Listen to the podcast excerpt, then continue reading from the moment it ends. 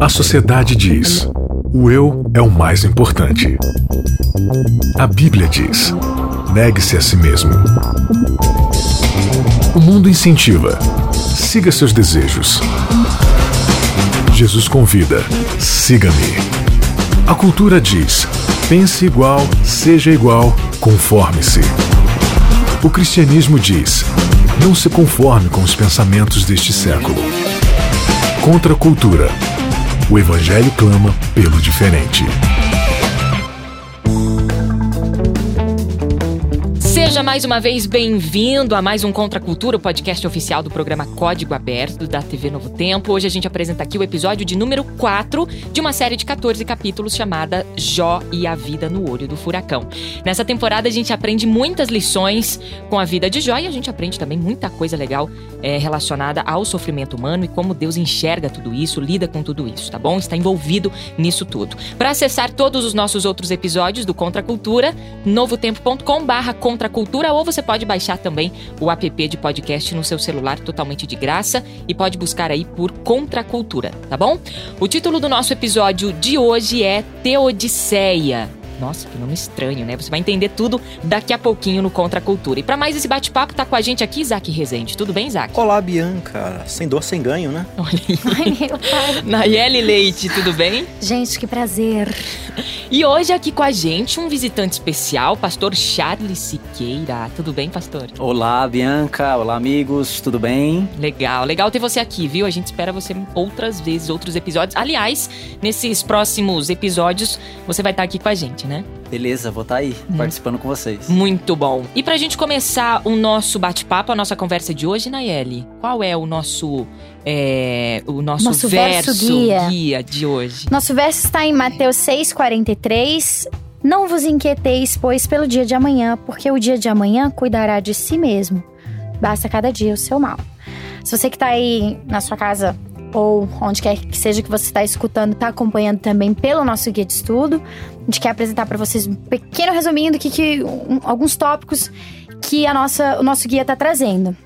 A gente vai ver que o sofrimento humano é uma coisa universal. Uhum. E mesmo Jó sendo o mais antigo dos livros bíblicos, já trouxe esse tema que representa tanto a nossa realidade hoje.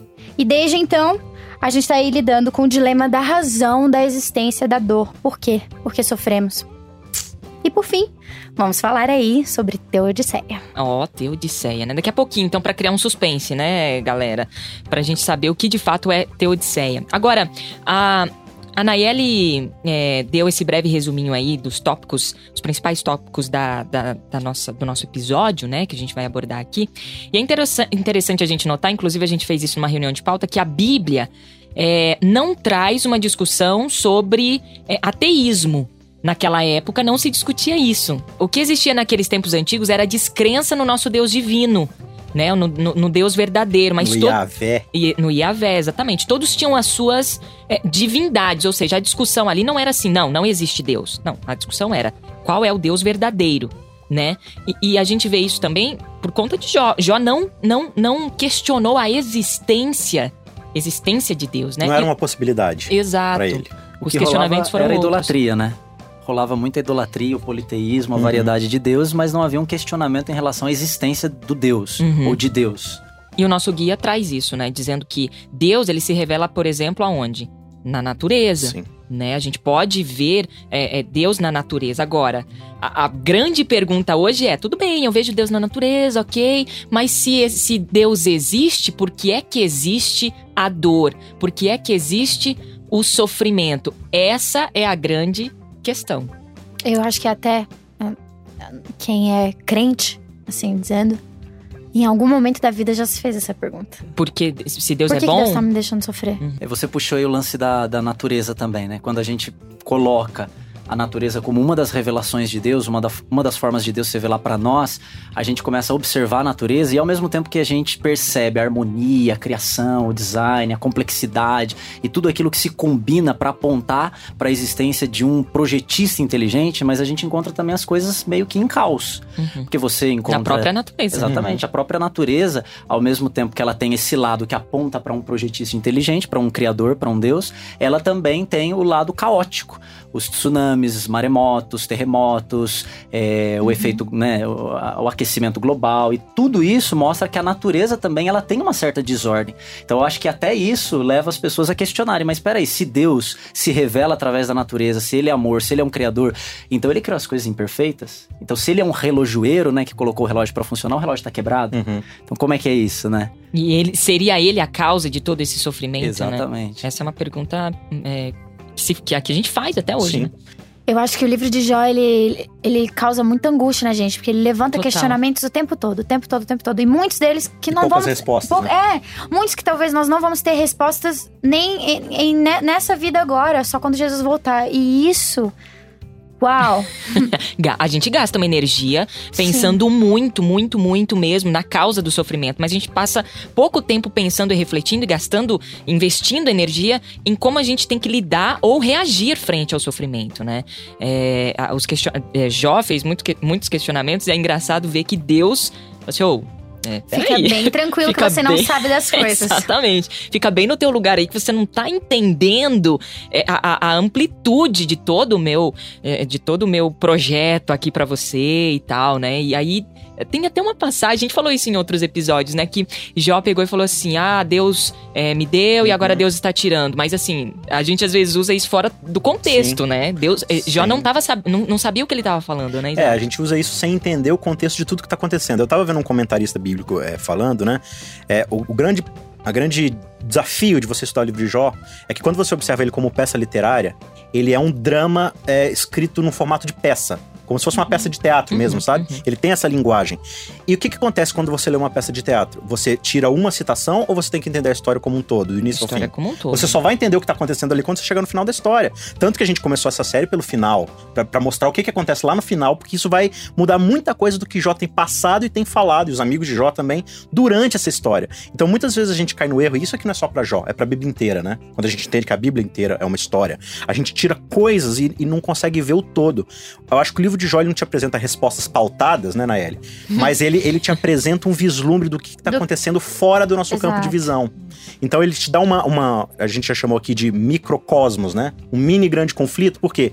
Porque ele te mostra uma. Sabe aquelas bolinhas, aqueles globos de neve que tem o castelinho, que você, você chacoalha e começa a cair neve? Ele meio que pega a história da humanidade, coloca dentro de um globo e fala: ó, aqui tá uma pequena amostra para você ter alguma ideia de que a coisa não se resume simplesmente ao seu umbigo. Tem muito mais acontecendo aqui nos bastidores. E a gente precisa ver isso. Então, quando a gente lê Jó, lê toda essa história, você percebe um início e um fim de algo que é só uma amostra grátis de tudo que tá acontecendo no universo. Uhum. Gostei aí, amostra grátis, muito legal.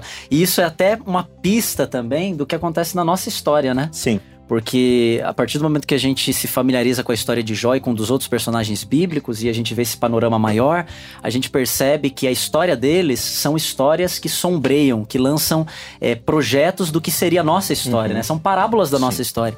E da mesma maneira que a gente precisa ler essa peça por inteiro para a gente entender o que está acontecendo na vida de Jó, a gente precisa ter paciência e ler a nossa peça por inteiro também, né? uhum. né? E às vezes é o que a gente tem dificuldade de ter, é paciência para esperar o momento em que a gente vai começar a compreender um pouco melhor o porquê de algumas coisas que acontecem com a gente. Uhum. É, que nesse mundo ansioso a gente quer resposta para tudo, né? A gente acha que tem que ter resposta para tudo, que tudo tem que fazer sentido, e nem tudo faz sentido. Outra, até pela nossa, limita é, a nossa limitação é, humana, a gente não entende coisas aqui na, nessa terra, da, das coisas do nosso dia a dia. Imagina a gente entender as coisas que Deus está planejando, né? Acho que esse é um dos grandes desafios que o livro de Jó tem trazido para minha vida, especialmente. É chegar num ponto em que eu tenho que questionar: pera, tá aí, que horas que a minha fé começa a exercer? Uhum. Porque eu tô querendo só explicações, eu tô querendo racionalizar tudo, mas eu tenho uma fé. E ela precisa uhum. fazer sentido aqui agora. E olha que interessante quanto ao livro de Jó, né? É, você lê outras peças da Bíblia, né? Outros livros da Bíblia. Por exemplo, você chega lá em Lucas, ele tá falando assim: no ano tal, do imperador tal, do, do rei tal Herodes, uhum. na faixa tal da Galileia, houve um... Ele te dá várias informações para você se localizar. Você tem Abraão lá, mas você tem né, várias informações pra você se localizar. Tal. Gênesis tem um começo, tem um fim, tem a genealogia ali, o, as datas. Você chega pra Jó e fala assim: morava um homem na terra de Uz, ponto final. Quem ele era? Não sei. Quando ele viveu? Não sei. É, onde especificar? Não sei. É, é, parece que é uma história extremamente genérica. E eu penso que é dessa forma porque a gente vê aqui. Não é para você ver uma história. Não, não que não seja literal, mas tentar entender aqui falar direito aqui. É, ele não quer que você leia essa história como assim, é uma coisa que aconteceu lá com Jó. Essa aqui é uma representação de todos nós que somos Jó na Terra de Uz. Uhum. Nós vivemos na Terra de Uz chamado planeta Terra. E todos nós passamos por isso aqui que Jó tá passando. Claro, não tô falando aqui que cada um aqui é Satanás usando a sua vida para provar um ponto. Não, não é essa questão. Mas é Jó é esse modelo para que a gente possa tentar entender que todos nós vivemos de, dentro desses parênteses chamado pecado na Terra. Né? Isso aqui é só uma uma intersecção, assim, digamos assim, né? Um aspas na história do universo perfeito de Deus. Então aqui tá tendo assim uma um corte dessa história perfeita e a gente tá vivendo dentro desse corte. E Jó não tem pelo menos a gente não encontra na literatura, né, do livro de Jó, nenhuma relação com o povo da aliança, né, o povo de Isso, Israel. É uma coisa à parte também. Então, Jó, ele representa mesmo esse, esse personagem universal. Ele pode é, ser usado universal. em qualquer contexto. Exatamente, né? é um protótipo de todo ser humano, né? Uhum. E, e, o sofrimento, embora seja o livro mais antigo da Bíblia, mas o sofrimento é um problema atual. Sim. Sempre atual, Sempre. inclusive, né? Que é. vem se atualizando e se renovando, infelizmente, a cada dia, né? Depois de Gênesis 2, é o, é o, é o tema do momento, é né? O do momento. Sempre o tema Exatamente. do momento. Tá, mas e aí? Esse negócio de ter Odisseia, eu quero saber, porque assim, eu, eu li Boa. o. Você quer só, segurar? Só, segura. Só antes, só antes de a gente já. Deixa mais um suspense aí pra galera, né? Beleza. Só antes da gente entrar no negócio de Odisseia, a gente falou da renovação do sofrimento depois de Gênesis 2. Eu tive um professor na faculdade, eu não vou mencionar o nome, mas talvez pela declaração alguns aqui possam conhecê-lo. Mas eu tive um professor no seminário que ele era super realista, super realista. Alguns até achavam que ele era meio pessimista, que ele dizia assim: se os problemas não chegaram à sua existência, não se orgulhe, eles estão a caminho. então, assim, ele dizia isso para animar a gente na segunda-feira, início de aula, entendeu? Para mostrar essa realidade do sofrimento que permeia a vida de todo ser Sim. humano. Mais cedo ou mais tarde, a gente se depara com as mesmas questões, com as mesmas crises que o personagem Jó, lá na antiguidade, já lançou. E quem dera se nós, diante de todas essas crises, dores e sofrimentos, conseguíssemos alcançar o que Jó alcançou. Exatamente. Que eu, ah, antes eu sabia, eu ouvi falar desse Deus aí, hoje eu, eu, hoje conheço, eu vejo, eu conheço esse Deus. Isso é muito legal. Agora, Teodicéia, né? Porque não, eu, eu só, também eu quero não, saber. Eu não quero sair daqui hoje sem uma explicação muito clara, porque nem eu entendo muito bem essa questão. Então, por favor, gente, que Deus os ilumine. Amém. Com você, Isaac. Não, mas tudo isso que a gente está discutindo aqui, que a gente já discutiu nas lições passadas, é Teodiceia. Teodiceia é só um termo, digamos, teológico, filosófico, talvez, para descrever essa relação de um Deus onipotente, todo-poderoso, amoroso, com a existência no sofrimento na nossa vida. Porque é a grande pergunta, tá? Se Deus existe, ele tem poder de fazer o que ele quiser, e ele nos ama, ele é bondoso? Por que, que, ele não acaba com Por que, tudo que tá isso, tudo né? desse jeito? Uhum. Então aí você vai ter várias visões de mundo, que a gente chama de Teodiceia, que são essas tentativas de você justificar a coexistência de sofrimento e de um amor todo-poderoso. E aí, como é que a gente relaciona essas é, duas é coisas? É bem confuso, né? É, é, um, é, um, é quase que uma advocacia, né, que a gente está é, tentando é. fazer, defendendo Deus nessa história toda, mas mostrando que, na real, é, o que a gente está discutindo aqui não é a existência de Deus, né, mas o caráter de Deus, né, como você justificar o caráter amoroso uhum. de Deus diante do problema do mal, diante do sofrimento. E aí os teólogos, peritos, eruditos, seja lá o nome que vocês quiserem dar, deram o nome de Teodiceia para isso. Então, certo. Vai chamar de Charles. Não, não, erudito. erudito, Charles. Não, não, isso sabe? daí não entra. Não, Charles Siqueira, não? Não, autorizado. Não, não, não. É. não, Extra canônico. É, o guia de estudo, né? O nosso guia de estudo traz esse nome, Teodiceia. É por isso que a gente colocou o título aqui até desse episódio. É, você pode estudar, pesquisar mais. É legal a gente ter mais conhecimento até sobre o termo e tudo mais. Mas, se, é, de fato, ele envolve essa grande pergunta. Se Deus é Deus de amor, um Deus de misericórdia, por que é que ele não acaba com o grande sofrimento? E a gente faz essa pergunta justamente por algo que a gente já citou aqui, que é a, a, a nossa motivação em, em, querer saber sempre a, o causador ou a causa do sofrimento. E, as, e por muitas vezes, por que não, somos tentados a a, a, imaginar que Deus é o causador de todo esse sofrimento, já que ele podia ter acabado com o sofrimento logo de começo, né? Já que ele sabe de tudo, ele sabia que Lúcifer iria pecar, que tal, não sei o que, não. Por que, que ele não acabou ali? Sim. Né? Ele, podia, ele tem esse poder, ele tinha esse poder. Mas daí entra uma coisa muito interessante que Satanás sempre quis provar o contrário: que justiça e misericórdia jamais and andariam juntos, que a gente jamais poderia ser livre. Deus não é um Deus de liberdade, uhum. né, Isaac? Sim. Não, e aí você É vai... o que Satanás estava querendo dizer, é, né? Não... Sim, é isso que é a grande pergunta, a grande dúvida que Satanás colocou no universo. Né? Deus, ele realmente é quem ele diz que é? Ele é justo do jeito que ele diz que é, ou ele é só uma fachada, né? E aí é interessante que justamente esse lance da Teodiceia é o que vai acontecer agora no diálogo entre Jó e seus amigos. Né? A gente vai discutir um pouco mais sobre isso lá na frente, nos próximos episódios. Mas basicamente eles vão falar o seguinte: Jó, e aí eles vão apresentar uma visão chamada determinismo. É, é a causa prefeito, né?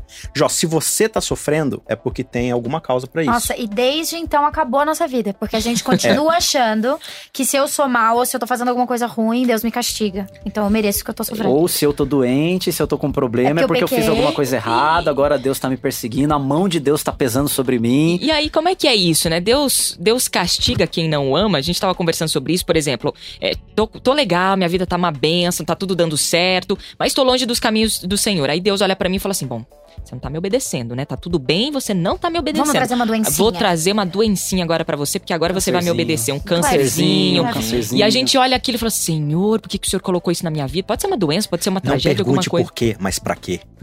tan, tan, tan. É mais ou menos Vinheta, isso. vinheta, vinheta. E aí, como é que funciona essa liberdade de amar a Deus? É só quando acontece alguma coisa ruim? É, que- então, não, porque assim, Deus ele é, ele é totalmente da liberdade, a não ser que você desobedeça a ele.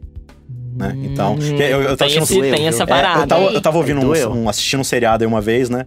E aí a mãe queria que os filhos fossem pra igreja no domingo lá, e eles não queriam ir de jeito nenhum, né? É, não, vocês já são grandinhos, vocês podem escolher. Aí eles não querem ir, eles não vão. Aí no dia seguinte, ela, vocês vão ter que ir. Mas você falou que a gente era livre. É, vocês são livres pra ir. pra não ir, vocês Oi. são livres, né? Então, quando a gente fala Totalmente Deus, ao né, contrário do Parece de Deus, que não, né? não funciona, porque não, você é livre pra escolher, mas se você não escolher, eu vou te prejudicar. Que Deus absurdo é esse que ele diz assim: olha, você, se você não me amar, eu vou te dar um câncer. Então eu vou te dar um câncer pra quê? Pra você me amar. Agora que você tem câncer, não é assim que funciona. E é justamente esse tipo de acusação que Satanás tá fazendo, né? No caso de Jó, era as riquezas. né? Ele te ama porque você tá abençoando ele. Não, o outro ali com câncer, ele só te ama porque você tá causando medo nele. Tá causando opressão. E é justamente essa essa pergunta que precisa ser respondida pro universo. E é para isso que a gente tem a Teodiceia. E dentro da Teodiceia, você vai ter esses vários modelos, né? E o modelo que subentende-se a Igreja Adventista apresenta, é um modelo bem próprio nosso, assim, é o modelo do grande conflito. Não, não que seja exclusivo nosso, mas é a nossa linha de pensamento, né? Dentro da Teodiceia. Da Teodiceia. É o grande conflito. Que a gente já discutiu um pouco e vamos discutir um pouco mais também. O que que é o grande conflito? Na verdade, do inglês, o termo original é The Great Controversy, a grande controvérsia. Não é o conflito no sentido de guerra, de batalha, mas Satanás ele criou uma controvérsia no universo, uma pergunta que precisa ser respondida, né? E essa pergunta é: Deus é quem realmente ele diz que é? Uhum. E aí, por que que Deus ele não age muitas vezes de acordo com a nossa vontade? Porque ele precisa se submeter, não precisa no sentido de que, né, a gente tá obrigando ele, mas ele está se submetendo a responder essa pergunta. E aí, digamos assim, não, Deus é todo poderoso, ele faz o que ele quer e ele não tem caráter. Então, Deus ele tá querendo provar que o caráter dele é bom e justo. A, a grande controvérsia aqui não é uma questão de poder, se ele pode ou não. A gente já sabe que ele pode. Então, se ele precisa provar o seu caráter e ele usa de poder pra isso, ele tá justamente respondendo o que Satanás quer que ele responda. Uhum. Não, ele tá, ele tá agindo com a força e, e tá intervindo, ou seja, ele não respeita sua liberdade, não respeita o amor, ele é todo poderoso e ele usa esse poder pra manipular as coisas, e aí ele precisa desviar dessas perguntas e dar a resposta certa. É, Isso me faz lembrar de uma história que eu ouvi- uma vez eu ouvi um pregador contando de um garoto que tinha lá os seus 14, 15 anos, adolescente e tal. Eles estavam brincando de bola na rua e tal, e tinha uns meninos todos mais novinhos, ele naturalmente aquele que se destacava né, no futebol e tal, e os outros 10, 11 anos de- de idade, todos magrinhos ali, jogando bola, brincando e tal. E de repente ele entrou numa controvérsia com um dos garotinhos mais novos, né? E aí eles começaram a discutir, bater boca e tal, e ele falou assim: Cara, eu bato em você. Se você não parar de discutir comigo, eu vou bater em você, eu vou bater em você, eu surro você porque eu sou mais forte que você, eu bato em você. E ele começou a bater no menino. E o mais forte batendo no mais fraco e surrando o menino e dizendo pra todo mundo, viu só como eu sou mais forte, viu só? Vocês vocês pediram isso daqui, eu sou mais forte. E aí tava passando um senhor ali na rua, e aí o senhor viu aquela cena e falou assim: "Ei, rapaz, o que, que você tá fazendo? Para com isso, para de bater nele e tal". Não, eu tô mostrando pra eles quem é que manda aqui, eu sou mais forte. Ele tá, isso daí não é sinal de força, isso é sinal de covardia. Porque o mais forte batendo no mais fraco não é um sinal de poder, é um sinal de covardia. Então, eu acho que nessa grande controvérsia, o que Deus está tentando provar é exatamente o que Isaac falou. Não é a força dele, é Sim. o caráter dele, é o amor dele. E, e a força dele se manifesta no seu amor. Uhum. Que é exatamente algo que Satanás, o diabo, ele não pode contrafazer, ele não pode piratear isso, ele não pode imitar isso. E o amor é totalmente livre. E exclusivo de Deus. Uhum. Exclusivo, porque Satanás não ama. Ele não tem em si o amor. Ele pode piratear o poder de Deus. Ele tem poder pra fazer muita coisa. E a gente vê em várias páginas da Bíblia ele usando poder, sinais, prodígios, um monte de coisa que ele pode fazer, mas ele não pode. Ele não ama. Ele não tem esse desdobramento do caráter de Deus em si, que é o amor. Uhum. Então, quando Deus ele vem para revelar o seu amor, é um mais forte se tornando mais fraco e vindo como ser humano nessa arena do universo chamado planeta Terra para, sendo mais fraco como ser humano, numa cruz, ele derrotar as hostes malignas. Ou seja, ele se diminuiu, ele se tornou pequeno, ele se encolheu, ele abriu mão do poder, usando única e exclusivamente o poder do amor para derrotar aquele que se tornou o príncipe desse mundo e restabeleceu seu governo através do amor. E pastor, é interessante isso dessa acusação de Satanás, porque Satanás ele tá justamente mostrando o seguinte: é, ele foi expulso do céu, ele, ele foi julgado por causa disso, porque é o que você falou, ele não tinha amor em si mesmo, ele só pensava nele mesmo. Ele era egoísta, orgulhoso. Só que para ele poder se desvencilhar dessa acusação que está sobre ele, ele precisa provar uma coisa: não existe essa história de amor e de altruísmo. Uhum. Porque se ele conseguir provar que o amor e o Todo altruísmo não existem, então ele está justificado perante o universo. Ele não estava errado. Ele só estava sendo quem o universo é. Então ele quer mostrar que Deus não é isso. Porque se ele conseguir provar que Deus não é isso, então ele se justifica. Ele mostra que ele não estava errado. E que perigo de ele mostrar isso através das nossas vidas egoístas e egocêntricas. É, e, e aí a própria. Né, É o- onde a gente entra, né? É nesse ponto que a gente É, entra, o- inclusive. O, próprio texto de Ellen White, onde ela explica isso, ela vai dizer: o papel daqueles que dizem ter o nome de Cristo é justamente de provar com suas vidas que o argumento de Satanás está errado. Exatamente. Entendeu? E foi o que Jó fez, mesmo não estando ciente dessa grande controvérsia. Olha aí. E mesmo a gente estando ciente da grande controvérsia, Né? mesmo a gente tendo o livro de Jó como exemplo, a gente continua fazendo errado. Então, pastor Charles, esse lance de que Deus castiga quem ele não ama não, não, não funciona no contexto de liberdade que ele mesmo coloca sendo a base do seu reino, né? é, é é uma das nossas teodiceias, né, das nossas maneiras de tentar justificar Deus, é apresentando a possibilidade do mal. Então Deus deu a liberdade para o ser humano. Num, um Deus de amor, ele só pode, ou melhor, o amor ele só pode existir quando há de fato liberdade. Então Deus ele deu a liberdade para o ser humano para que o ser humano pudesse amá-lo e não só o ser humano, né, toda criatura pudesse amá-lo ou rejeitá-lo. Para que o amor fosse legítimo, teria que haver liberdade. Então essa é a nossa teodiceia que a gente tenta usar aí para explicar a possibilidade da existência do mal. Isto posto, agora a gente encontra um ser humano que se rebelou contra Deus, uma criatura rebelde em relação ao Porque se Criador. você é livre pra amar, você também é livre pra não Pra amar. rejeitar, exatamente. E aí vem a consequência. Então, a minha maneira de encarar essa, essa questão do castigo, né? Ou essa questão da punição, não é tanto com esse termo, castigo, que já é um termo. Permita-me permita aqui a redundância, já é um termo castigado, né? Mas assim, é, é o lance de você acabar colhendo as coisas que você planta. Por exemplo, né? Só um estudo de caso, quando você vê lá o dilúvio, episódio do dilúvio. Quando você vê a literatura ali hebraica, né? Que é usada para descrever o dilúvio, ali diz que Deus destruiu e usa seis vezes a palavra lá: destruição, corrupção, destruição, corrupção. O mundo estava corrompido, corrompido, corrompido e Deus veio e destruiu. Só que a palavra hebraica é a mesma.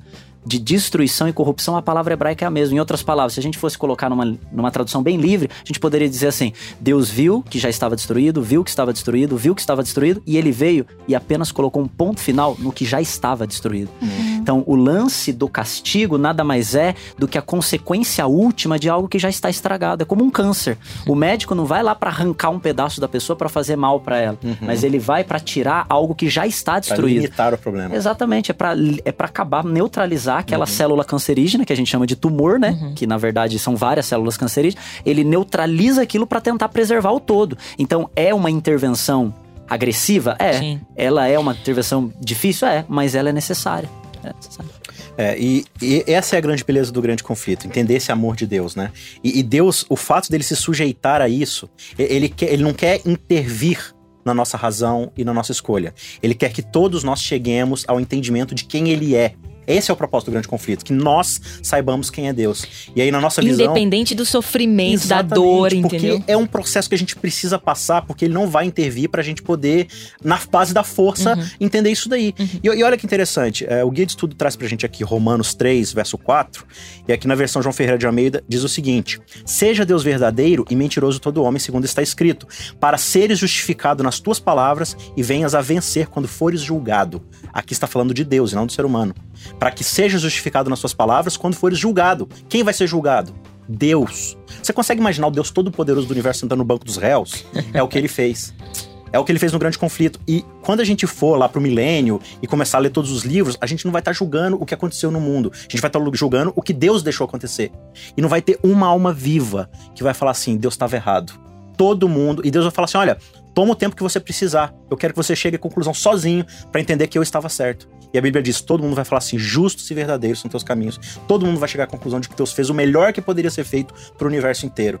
E o que Jó quer dizer pra gente é: não tome uma decisão ou um julgamento baseado no que te aconteceu no dia 16 de agosto de 2014, no dia 15 de dezembro de 2017. Não tome essa decisão baseado num momento, num evento. Tenha a noção de que existe uma história acontecendo É um trajeto, e existe né? uma pergunta sendo respondida. Eu posso falar amém?